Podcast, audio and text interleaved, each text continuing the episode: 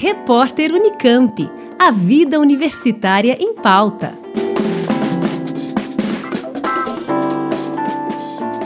Jovens empreendedores e estudantes de graduação e pós-graduação das universidades paulistas têm até esta segunda-feira, 25 de outubro, para se inscreverem no programa Centelha. Os participantes podem receber até 80 mil reais para desenvolver uma ideia inovadora, testar seu potencial de mercado e transformá-la em produto. A iniciativa é do Ministério da Ciência, Tecnologia e Inovações e realizada em 26 estados, com parceria do CNPq e do Conselho Nacional das Fundações Estaduais de Amparo à Pesquisa. Em São Paulo, a chamada é coordenada pela FAPESP. A gerente de pesquisa para inovação, Patrícia Tedeschi, explica quais os critérios para participar. O programa Centelha ele é aquele primeiro impulso para quem quer empreender. Então, qualquer um que tenha alguma ideia e que precise de recursos para implementar essa ideia pode submeter projetos. Não é preciso ter nenhuma empresa no momento da submissão.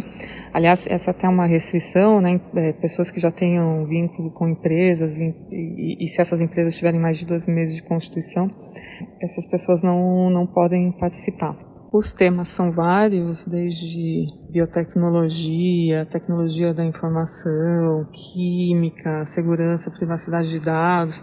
Tem uma gama bem ampla de temas de interesse. O apoio da FAPESP vai ser de até 80 mil reais por projeto. Esses recursos são compartilhados com, entre recursos orçamentários da FAPESP e recursos que a FAPESP recebeu do FNDCT, da FINEP, e também podem ser concedidos até 26 mil reais em bolsas do CNPq. A apresentação das ideias para a primeira fase de seleção deve ser feita pelo portal do Programa Centelha do Estado de São Paulo.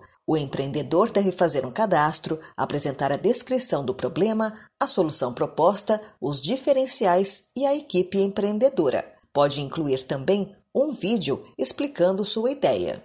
O programa ele funciona como um funil. Na primeira fase, nós vamos receber as ideias, essas ideias serão selecionadas. As ideias selecionadas terão que ser resubmetidas numa segunda fase e depois numa terceira fase.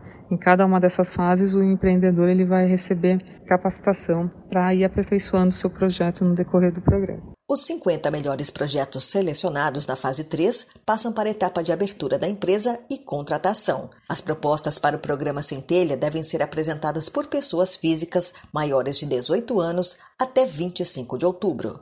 Informações em programacentelha.com.br barra SP. Liane Castro, Rádio Unesp FM. Repórter Unicamp. A vida universitária em pauta.